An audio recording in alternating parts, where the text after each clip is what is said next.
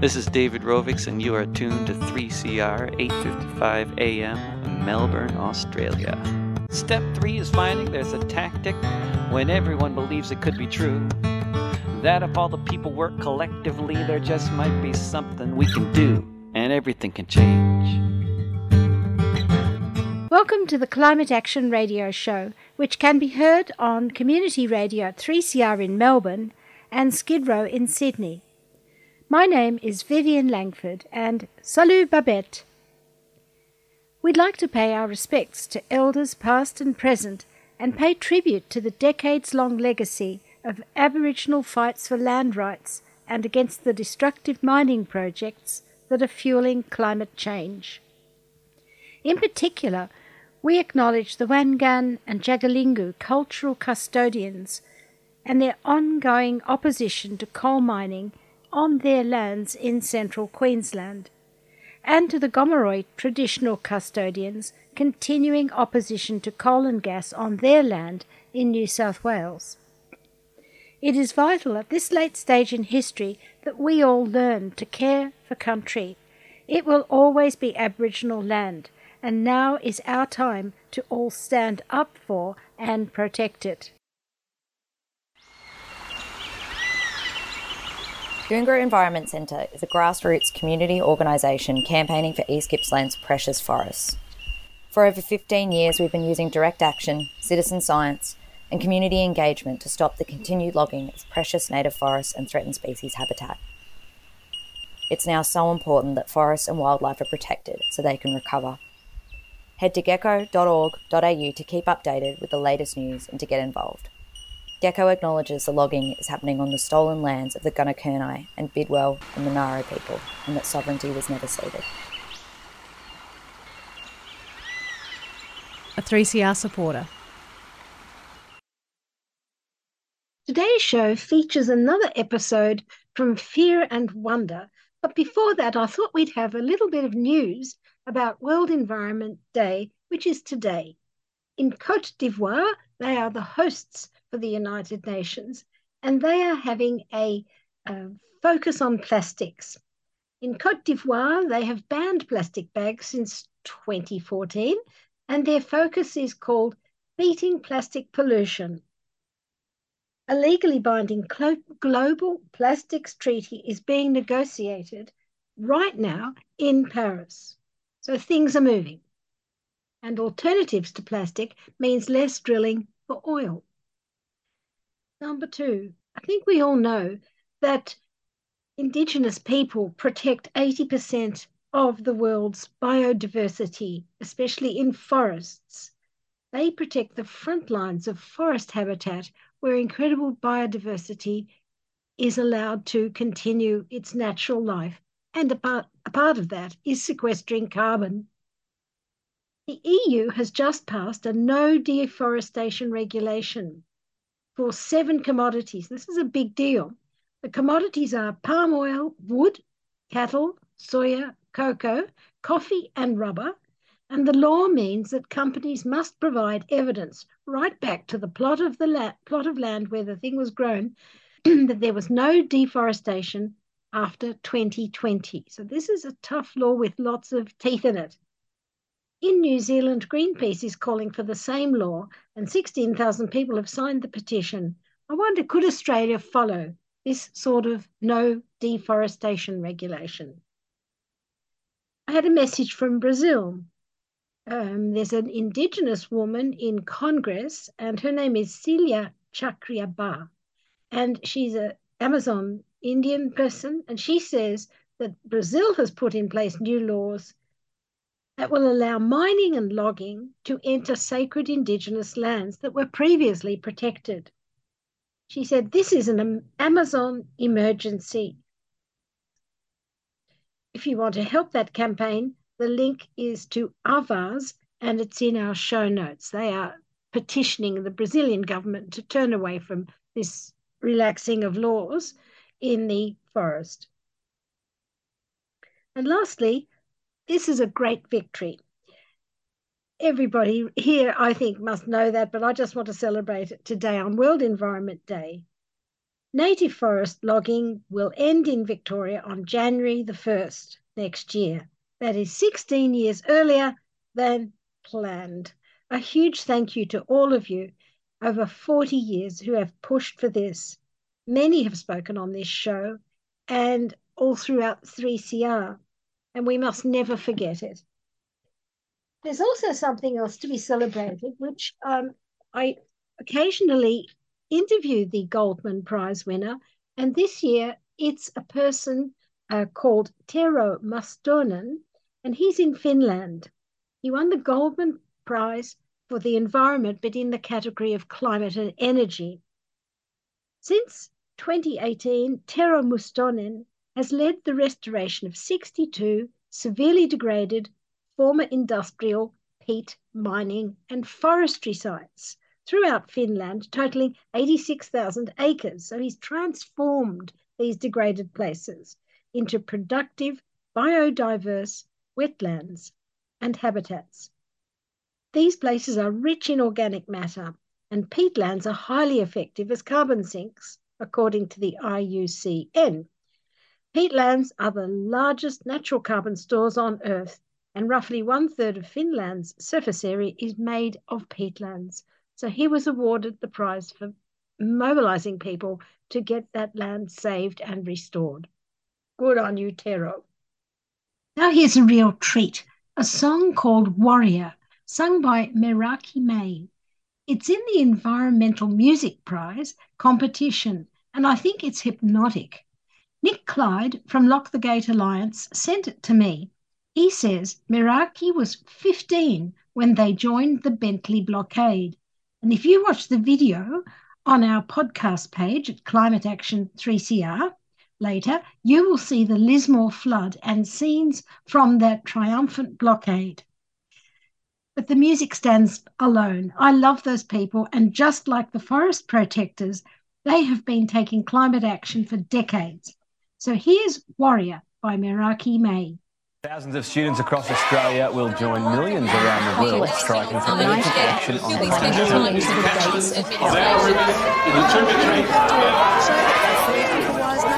change. We are the voices of nature. Come, little darling, walk with me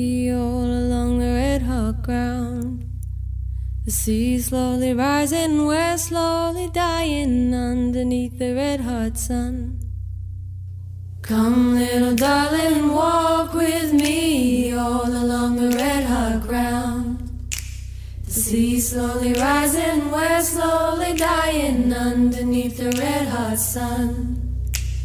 Come, little darling, walk with me all along the red hot ground. Sea slowly rising, we're slowly dying underneath the red hot sun. And the ground that you walk upon's got nothing left to lose. She'll shake it till she breaks it into pieces, and you'll blame it on another cause you've been fighting for. Blindfolded,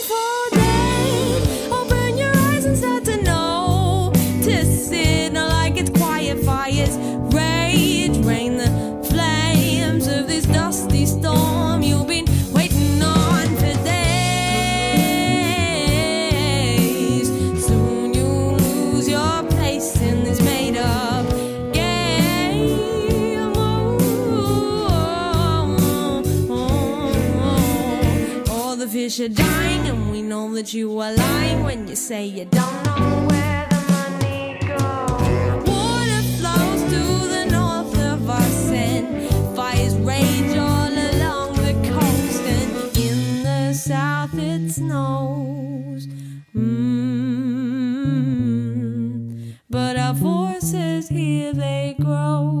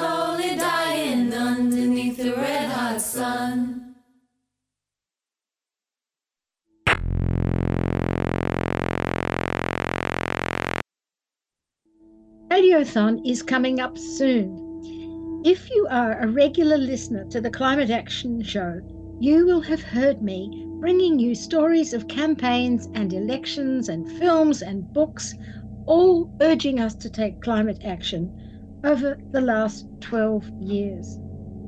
It used to be a big team with many people behind the scenes, plus on air. Carly and Kurt, Erin, Kay, Michael, Natalie, Nick, and Matthew. But now it's just me, broadcasting from Sydney. I had to do it remotely during COVID, and now that's, that's the reality. It's just me. I will be delighted when you phone in a donation to keep 3CR going. The phone number is Melbourne 03 9419 8377. And you can give money online as well by going to 3CR Radiothon. I will read your names out on air in June if you give us some money. And it will also give me the courage to know you want us to carry on. Even better, if you would like to be a presenter and join us in creating stories about climate action, please contact 3CR on 03 9419 8377. They'll train you, and I'm happy to mentor anyone into doing this interview work. It certainly keeps my spirits up. Meanwhile, stay tuned and stay radical. This is Fear and Wonder, brought to you by The Conversation. In this series, we're taking you inside the UN's era defining climate report by the hearts and minds of the scientists from all around the world who wrote it. My name is Tero Mustonen, and I'm a geographer and fisherman. Of all the people I spoke to for this show, I think I was most intrigued to speak to Tero. I chatted with him in his home in a village named Selkie in North Karelia in Finland. It's a region that's northwest of Helsinki on the border with Russia. And Tero is the village head. We have 300 people, and it's the second oldest settlement in North Karelia that we know of. It's therefore considered to be a cultural heritage area in Finland. And as he said, he's a professional fisherman. In the summer, in the open water, when there's no ice and no snow, we are harvesting with gill nets, fish traps, and seining. And then when the ice comes, this is the winter, this means the lakes will freeze and there's ice and snow. Then we are fishing with the gill nets under the ice, and we can also use seining, which is an active pulling of the nets under the ice daily to catch mostly schooling fish like vendace or European cisco. We're listening to the sounds of fishermen using this method of net fishing called seining from a film that Tero made. And they use chainsaws to cut a long rectangular hole in the ice so that they can then draw the net underneath. Do you still fish both seasons, or when when, you, when are you out there? Uh, I'm out there every week, so I fish through the year. Wow. That's actually how I've financed my uh, work on the IPCC panel. You're actually volunteering your time. And uh, I decided to keep keep going as a fisherman because that's how I earn my living. The, the fishermen that are working on the ice are actually just so in touch with the reality of a really rapidly changing landscape. And, you know, what a vantage point to be able to speak to someone who's actually watching those changes unfold.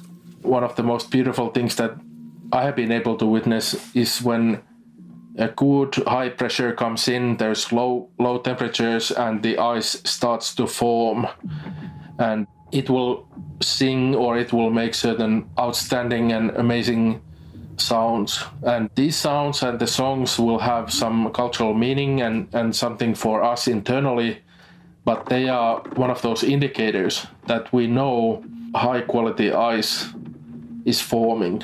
By welcoming those nights when the ice is singing and we know many things, including the fact that new season is starting. We are getting good ice conditions.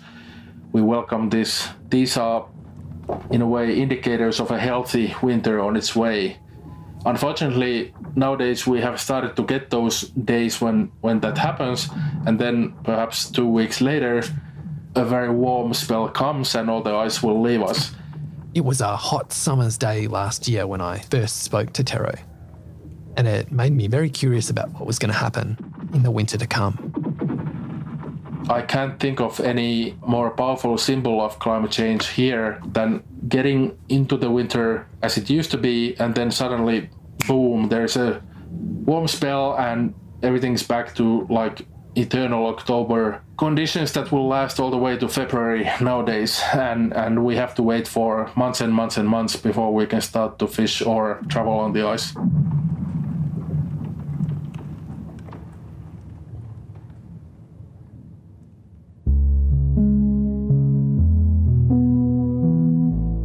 Listening to Fear and Wonder, brought to you by The Conversation. I'm Dr. Joelle Gergis, and I'm a climate scientist at the Australian National University. I'm also a lead author on the UN's Intergovernmental Panel on Climate Change. And I'm Michael Green. I'm a journalist and a friend of Joelle's. And in this podcast, we're exploring the life of these hugely influential IPCC reports and the kind of thinking and feeling that goes into them. So, this show's all about finding out about the science and the people behind the headlines. In this episode, we're investigating what different species are doing to cope with climate change and some things that humans can do to help them. And we're doing that in conversation with two researchers who are involved with fisheries at opposite ends of the Earth. So, in the series so far, we've been speaking to scientists who worked on the first part of the report, which deals with the physical science basis. So, that's the part that I worked on. It's the underpinning science of climate change. But today, we're venturing into the second volume, which assesses the impacts, adaptation, and vulnerability of ecosystems and different communities. Joelle, like all parts of the IPCC report, it is a huge document. It's over 3,000 pages, and there are chapters for land and sea and water and food and cities and health and poverty, and also for each continent. And then there are cross chapter papers on different regions and land types. And for me, it was quite overwhelming when I tried to read it. Yeah, that's right. There's just so much really valuable information in there. And so this is the volume compiled by Working Group 2, which really highlights that interdependence between climate ecosystems and human societies. So we're starting to see more widespread and disruptive changes than we expected even just 20 years ago. And we can see that climate change is now really starting to amplify existing stresses like biodiversity loss, the unsustainable consumption of natural resources, land degradation, and rapid urbanisation. These were problems that the world already faced before global warming really started to ramp up. But now those changes are having really major impacts on the natural world. I think we need to call an ecologist. I'm Professor Gretta Pecl, and I'm an ecologist by training. Greta is a marine ecologist at the University of Tasmania. For the Australasian chapter, I think there was a, a lot of recognition that some of the really big impacts of climate change are happening on our continent, in, in our country. And that was the case when we were at the IPCC meetings as well. You know, at one meeting we were at, the country was on fire. At the next meeting we were at, the whole country was flooding, or it felt like the whole country was flooding. Ongoing and widespread flooding in eastern Australia, where people have lost lives and livelihoods to the rising water. Our report for IPCC was delivered in 2022, again as our country was flooding. Dire warning from the UN's Intergovernmental Panel on Climate Change that over 3 billion people, nearly half the planet's population, are living in harm's way because of global warming. When the report was released, the Secretary General of the United Nations, Antonio Guterres, made some startling comments. I've seen many scientific reports in my time, but nothing like this. Today's IPCC report is an atlas of human suffering and a damning indictment of failed climate leadership. With fact upon fact, this report reveals how people and the planet are getting clobbered by climate change. As Gretta said, literally the day it came out, several parts of Australia were hit by massive floods, including up where you live, Joelle. It really was unbelievable how things played out. My family in northern New South Wales were flooded out of their homes in the town of Lismore, and my sister in law's home was flooded to the rooftop. They literally swam off the veranda. It was it was bad. I mean, it kept rising, but they knew at that point they had to go, and it came up real quick. I remember that was one of the most stressful weeks of my life. And then this report was coming out, so my phone was ringing with media as well. So it was really intense because I was teaching a university course called Fire, Flood and Drought at that very same time and giving lectures on what causes flooding in Australia. That week, as the report came out, every part of my life just felt like it was under siege from the impacts of climate change. It was it was awful. I think as a climate change scientist, you actively have to cultivate a bit of distance from what you do during the day with your day job because it is pretty frightening stuff. You know, I've, found, for example, I'd be at work and I would be writing about how the Great Barrier Reef, you know, will have very frequent bleaching in the next decade and it needs over a decade to recover. And so there's pretty much, it's not rocket science to figure out that the trajectory for the Great Barrier Reef is really, really grim. I'd be writing that at work and then I would come home and my kids would be arguing over whose turn it was to stack the dishwasher. It just, it was, and I'd have to remind myself that just because my day job is, you know, assessing and reporting on and writing about the future of our planet, essentially, that doesn't mean that all these day to day things in my kids' lives and my life are not still important. These are all still important, but it feels like you're living in this dual reality in a way. Did you try that line on them at all? Like, guys, no, the reef is dying. Just stack the dishwasher. I did, literally did have to work pretty hard at just constantly reminding myself that the day to day things are still important and it's not fair really to push all the you know big problems of the world onto my onto my kids although that was very tempting sometimes Okay, so let's rewind a little bit here. Back before Gretta had those kids who now occasionally argue about the dishwasher, to a time when she was starting out in her career and first noticing some changes that were happening in the marine environment. So I was working on the east coast of Tasmania from around the mid 90s. That's really when I first started scuba diving, and it was, you know, an amazingly beautiful place. There were still kelp forests around, very, you know, lush inshore rocky reef habitats with lots of rock lobster and abalone and all those sorts of, you know, amazing reef fishes that we have. And even earlier than that, Giant kelp, which is a huge brown seaweed, was so common and widespread that it was actually marked on shipping charts. You might have seen those beautiful pictures of the giant strands of kelp that, you know, go from the ocean floor to the top of the ocean surface and that old boats used to worry about getting tangled up in these really lush kelp forests. They were so so big and prevalent along the east coast of Tasmania. Gretta started off studying squid growth and reproduction and what was happening in the squid fishery. So I had a coxswain's boat ticket and would be, you know, skippering boats and doing fishing and and diving, a lot of diving. So we were in the water about 4 or 5 months of the year. Lots of counting squid eggs. I've counted millions and millions of squid eggs in my lifetime. Wow. How do you how do you count squid eggs? Uh, we were doing inshore dives, and you'd drop a transect line down and swim along the transect line and pushing all the seagrass out of the way to try and look at the eggs on the bottom and, and count, you know, how many eggs per unit area. So the waters off the east coast of Tasmania are warming at four times the global average.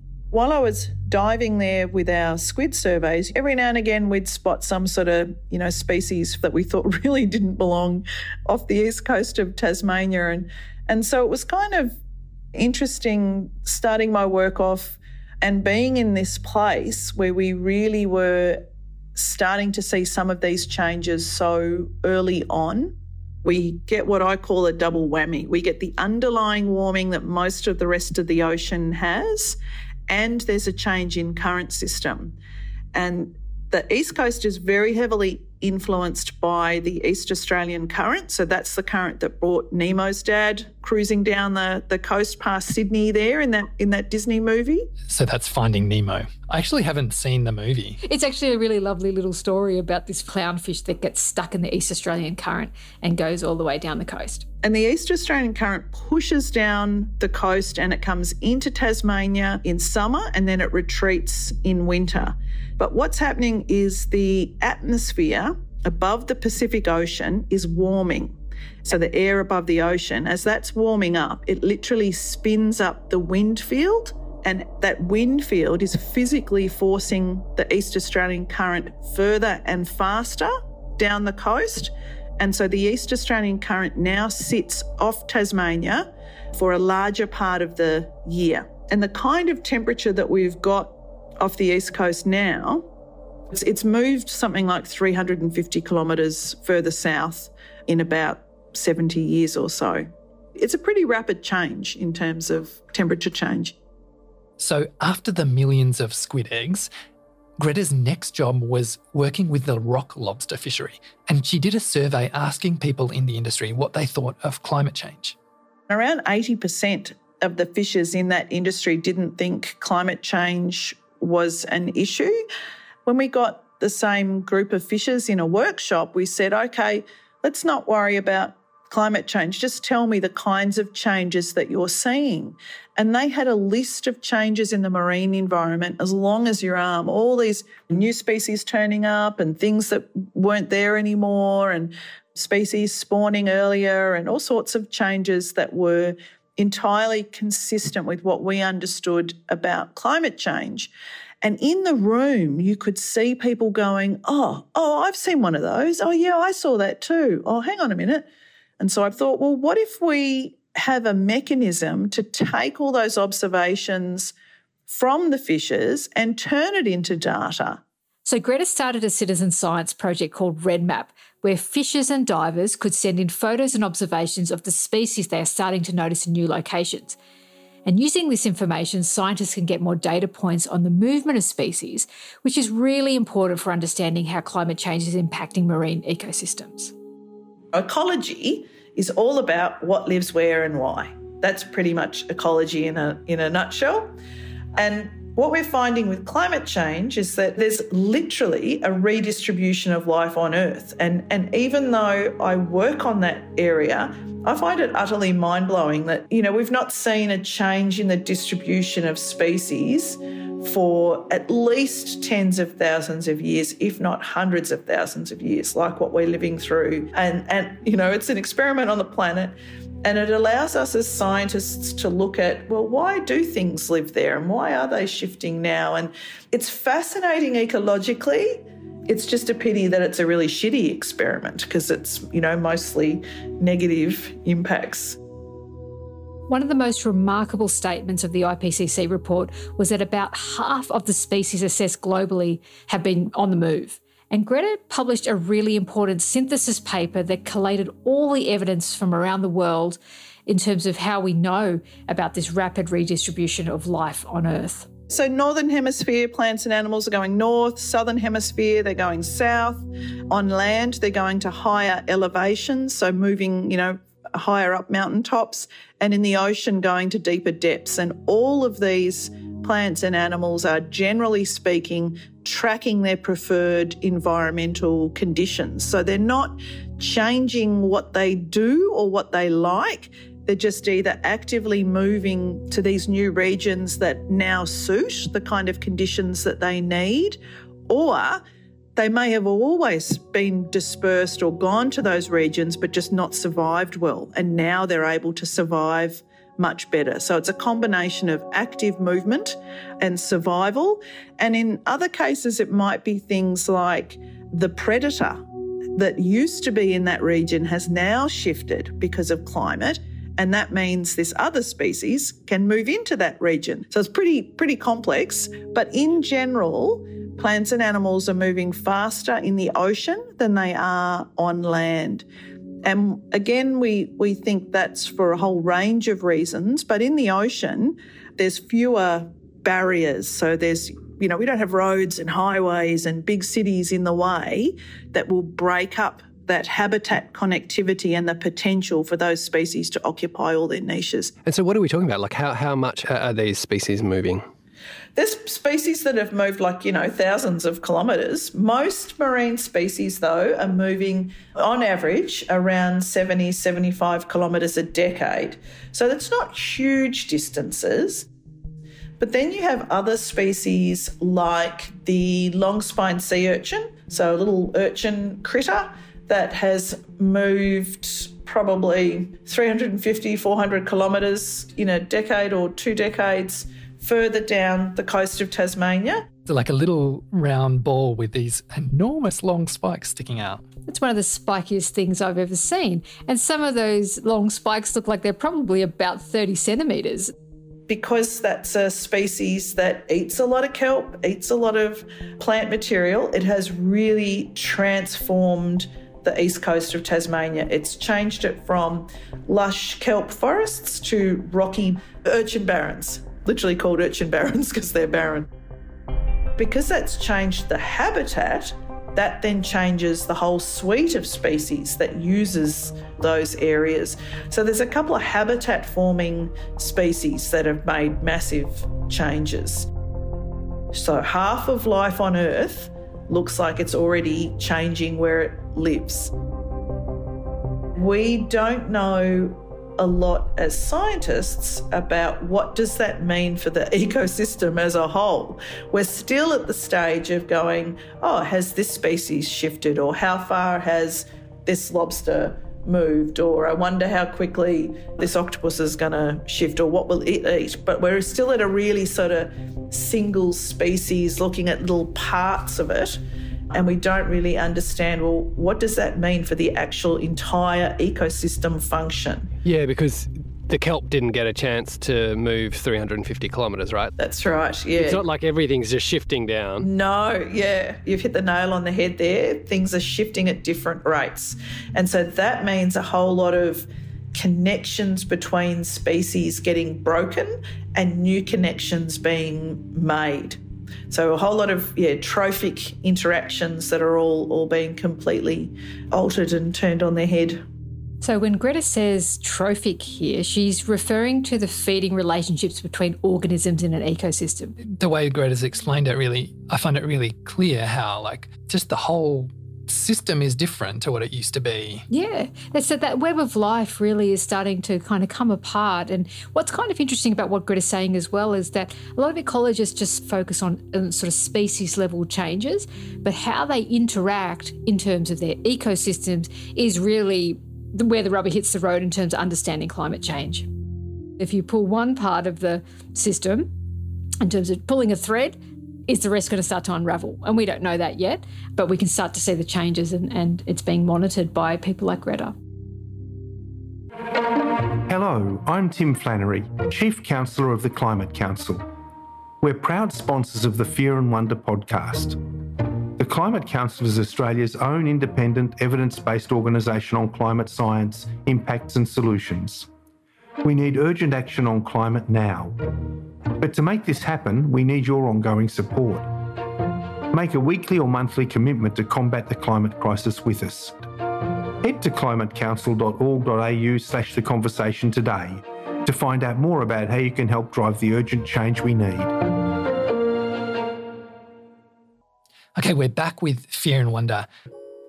So, Joelle, in this episode, we've been hearing about the species that are on the move in response to global warming.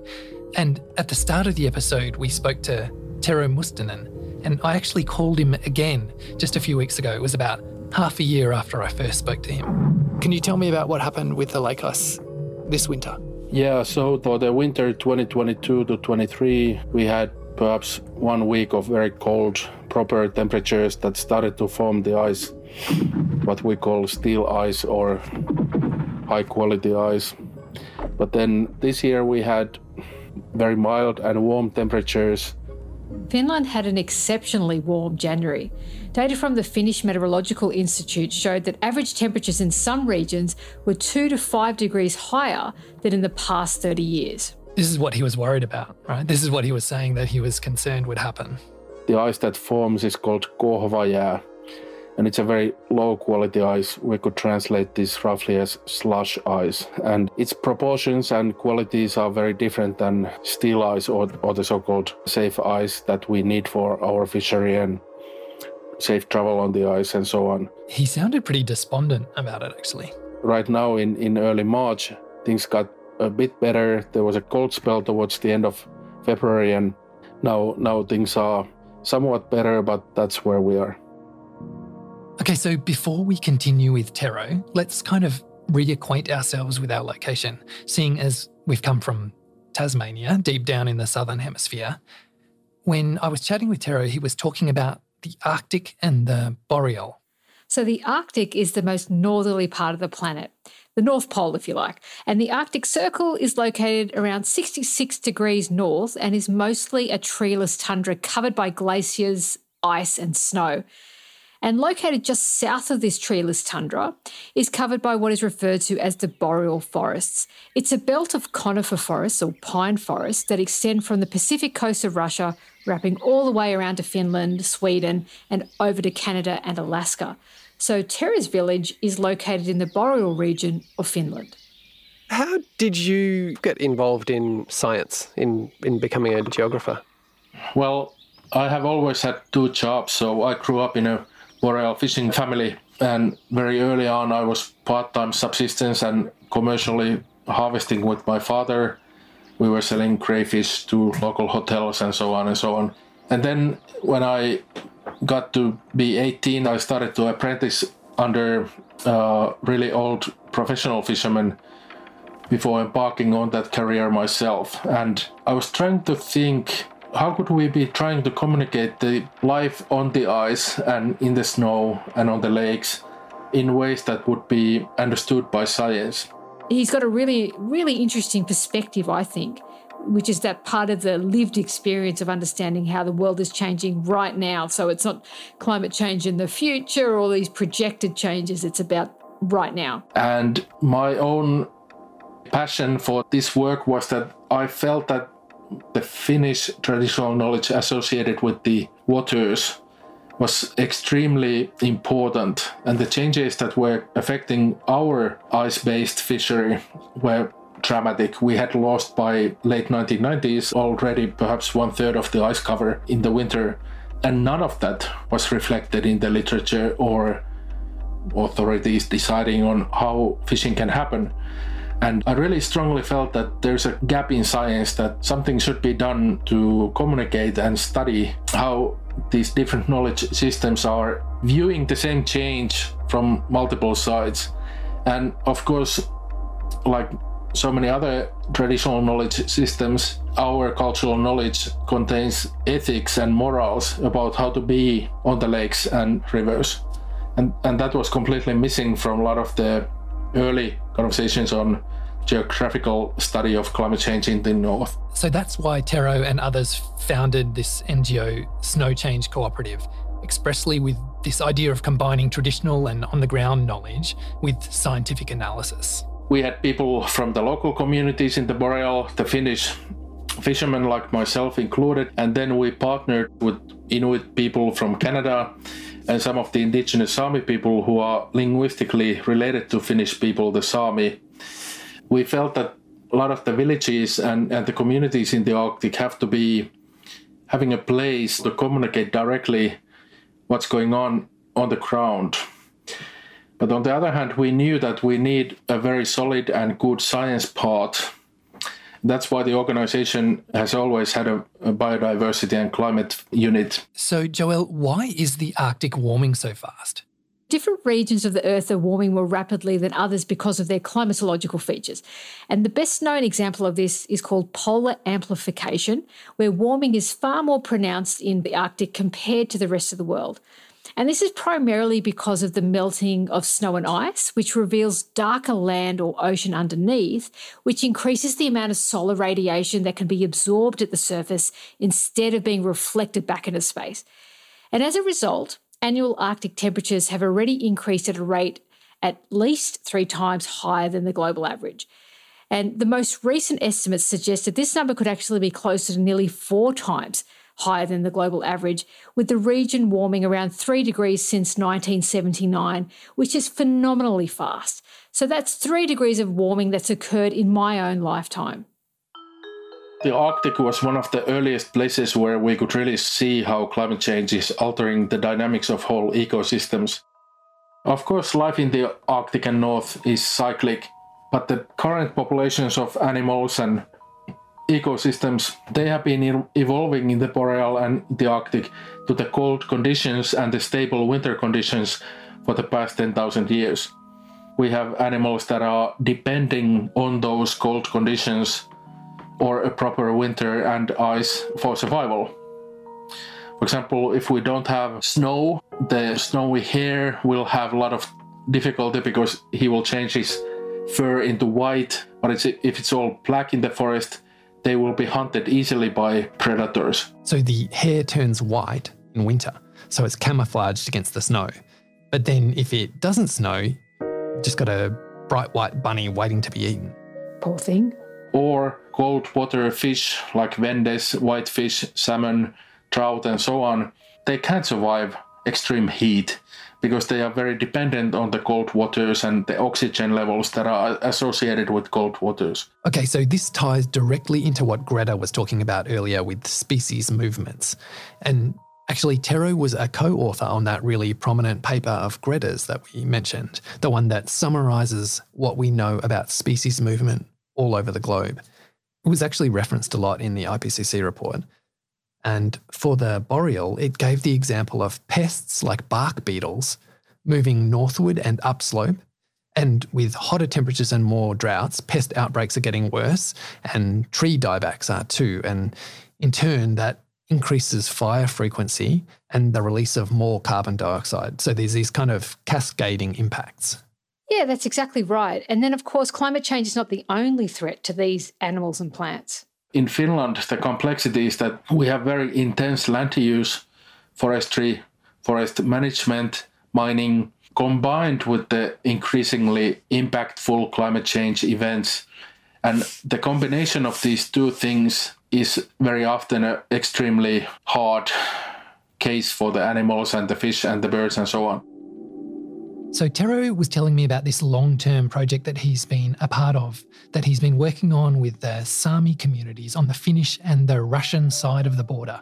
We were trying to link the best possible science that we are doing, for example, on climate and measuring temperatures and water quality and so on and so on, with what's going on from the indigenous side. What, what are they saying? What are they observing?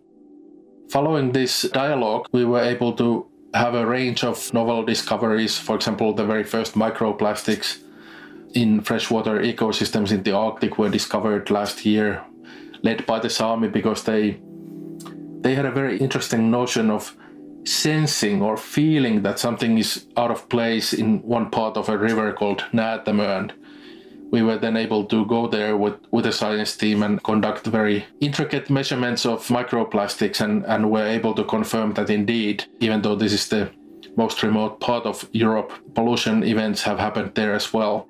One interesting thing is that Tero and Gretta have been part of a larger group of scientists and Indigenous people, Indigenous researchers, who've been working for many years to try to increase the inclusion of Indigenous knowledge in the IPCC. So we tend to focus on peer reviewed papers that are corroborated across many studies that use these reproducible methods that can be tested by other scientists independently. So that's actually really important that it isn't just a single observation in a single place. it's something that can be seen, you know, in different parts of the world. But for the sixth assessment report, there were also efforts to try and increase the number of Indigenous contributing authors involved in the IPCC assessment to try and get some of that really valuable information into the assessment.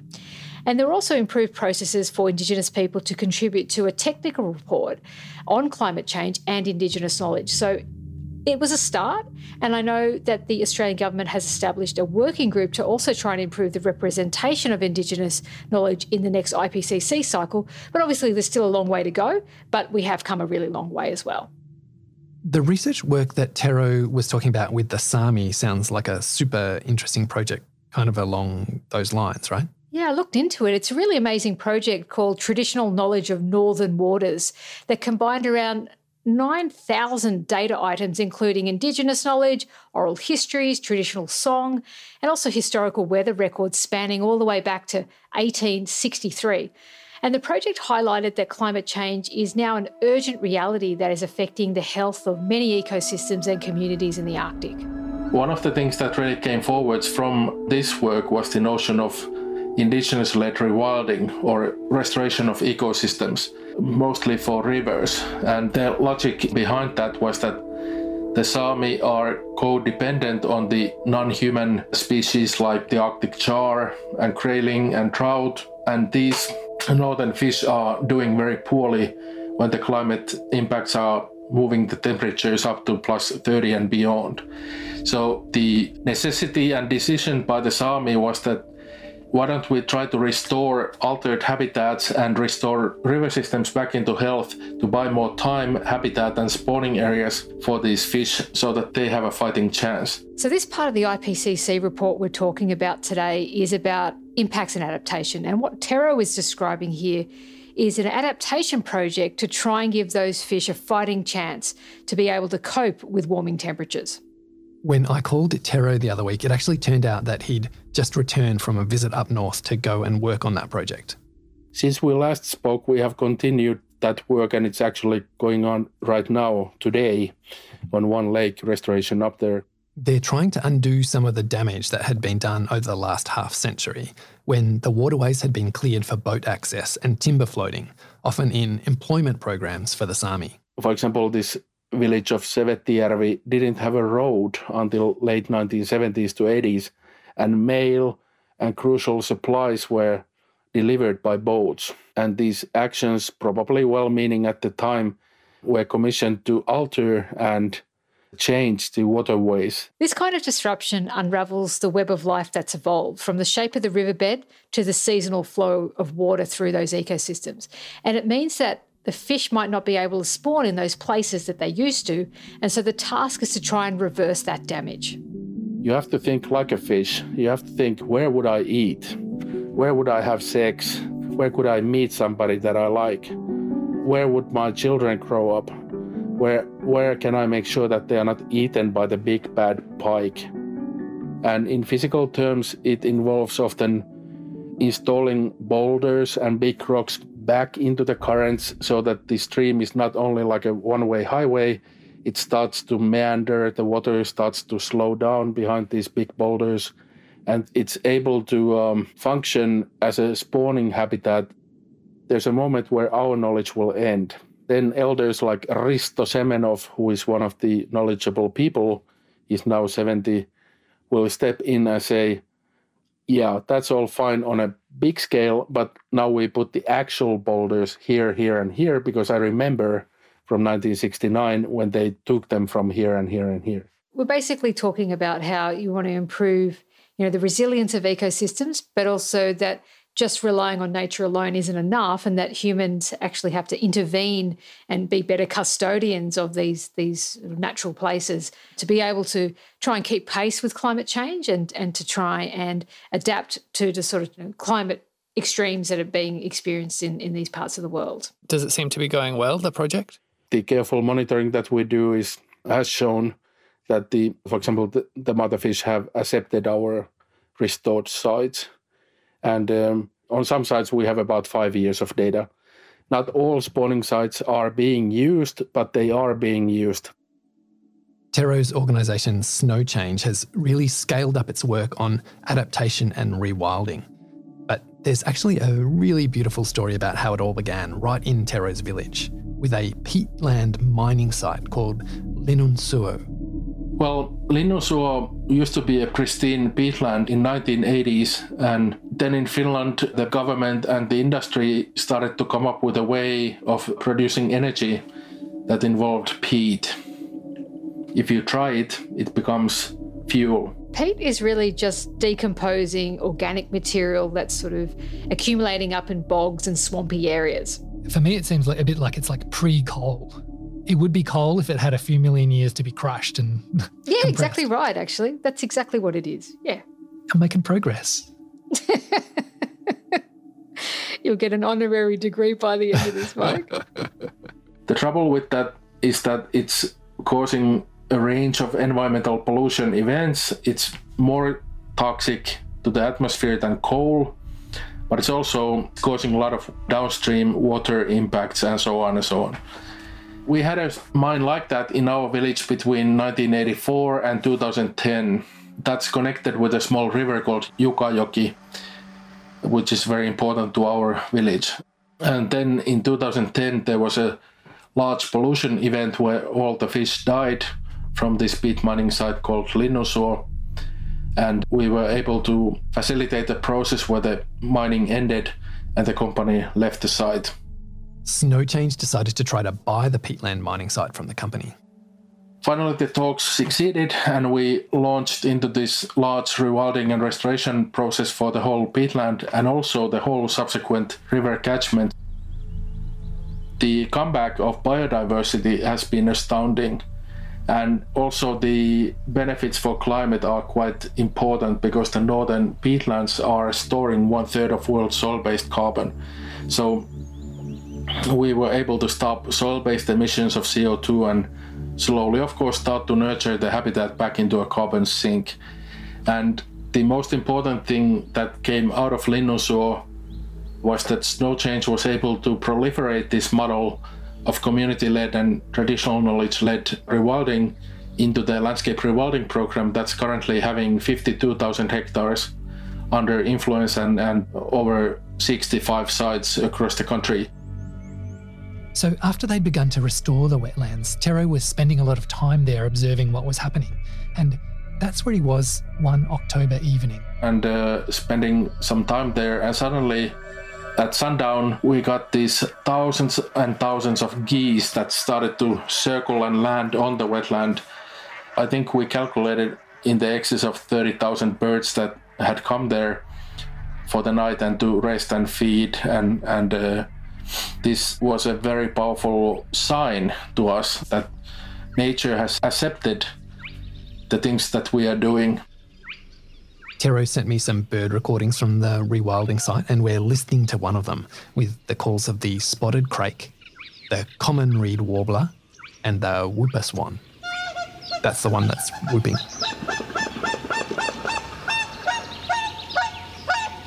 If we dismiss all the cultural narratives, in scientific and ecological terms, these are massively important numbers for the northern, shall we say, recovery. Finland has over 400 bird species recorded in all of its history, and to have over one half of those coming back to the wetland after rewilding shows that it's an extremely important message in solution space when the world is burning and everybody's asking what to do and how to do that fast. And and we have found out that this kind of uh, well done science based, but also traditional knowledge based rewilding and restoration of habitats may be one of our best solutions in an orderly transition from the current place to a better future. Now, that better future unfortunately will contain warming we are not here to stop climate change on the short term, but we will have much better planet when we have restored and rewilded a lot of the space that we could be doing as opposed to where we are now.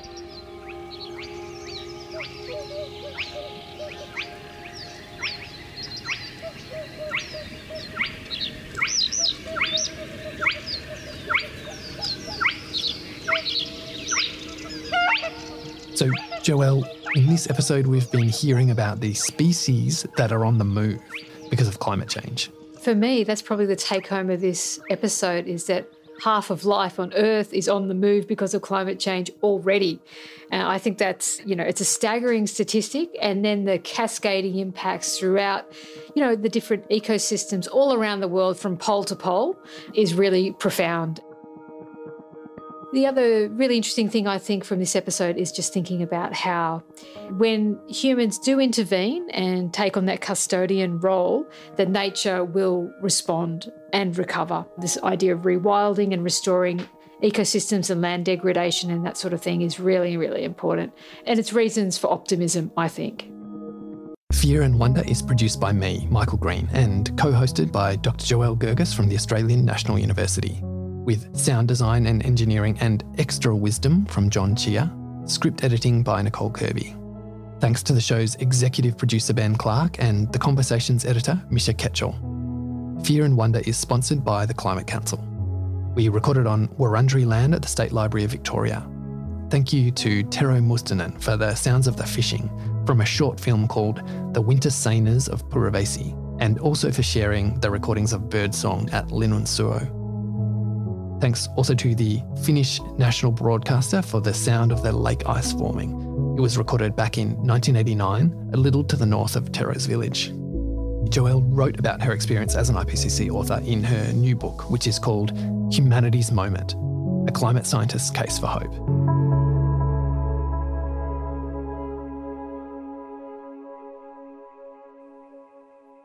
You've been listening to the Climate Action Radio Show.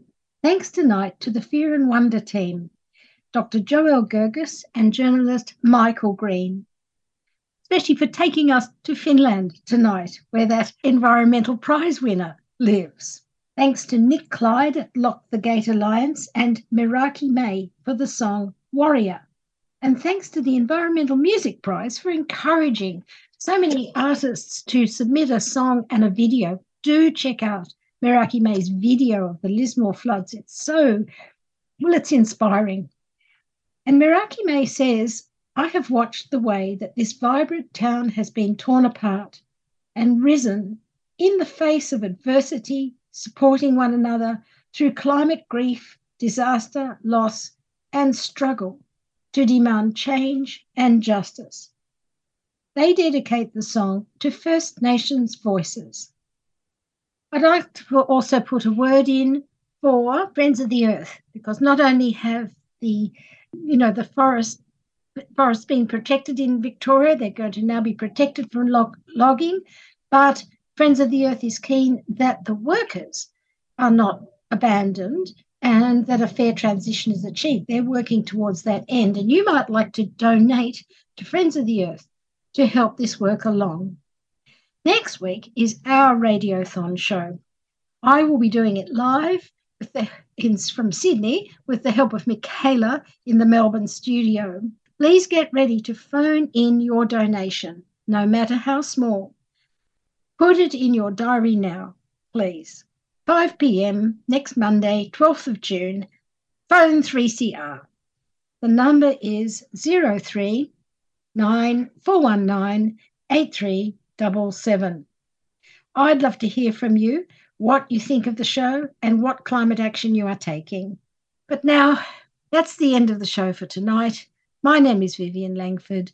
Good night and good luck. This is coal. Don't be afraid. The Don't be treasure. scared. It's coal. It's coal. It's coal. Tune in every Monday at 5 pm to hear the Climate Action Radio Show. The sea slowly rising, we're slowly dying underneath the red hot sun.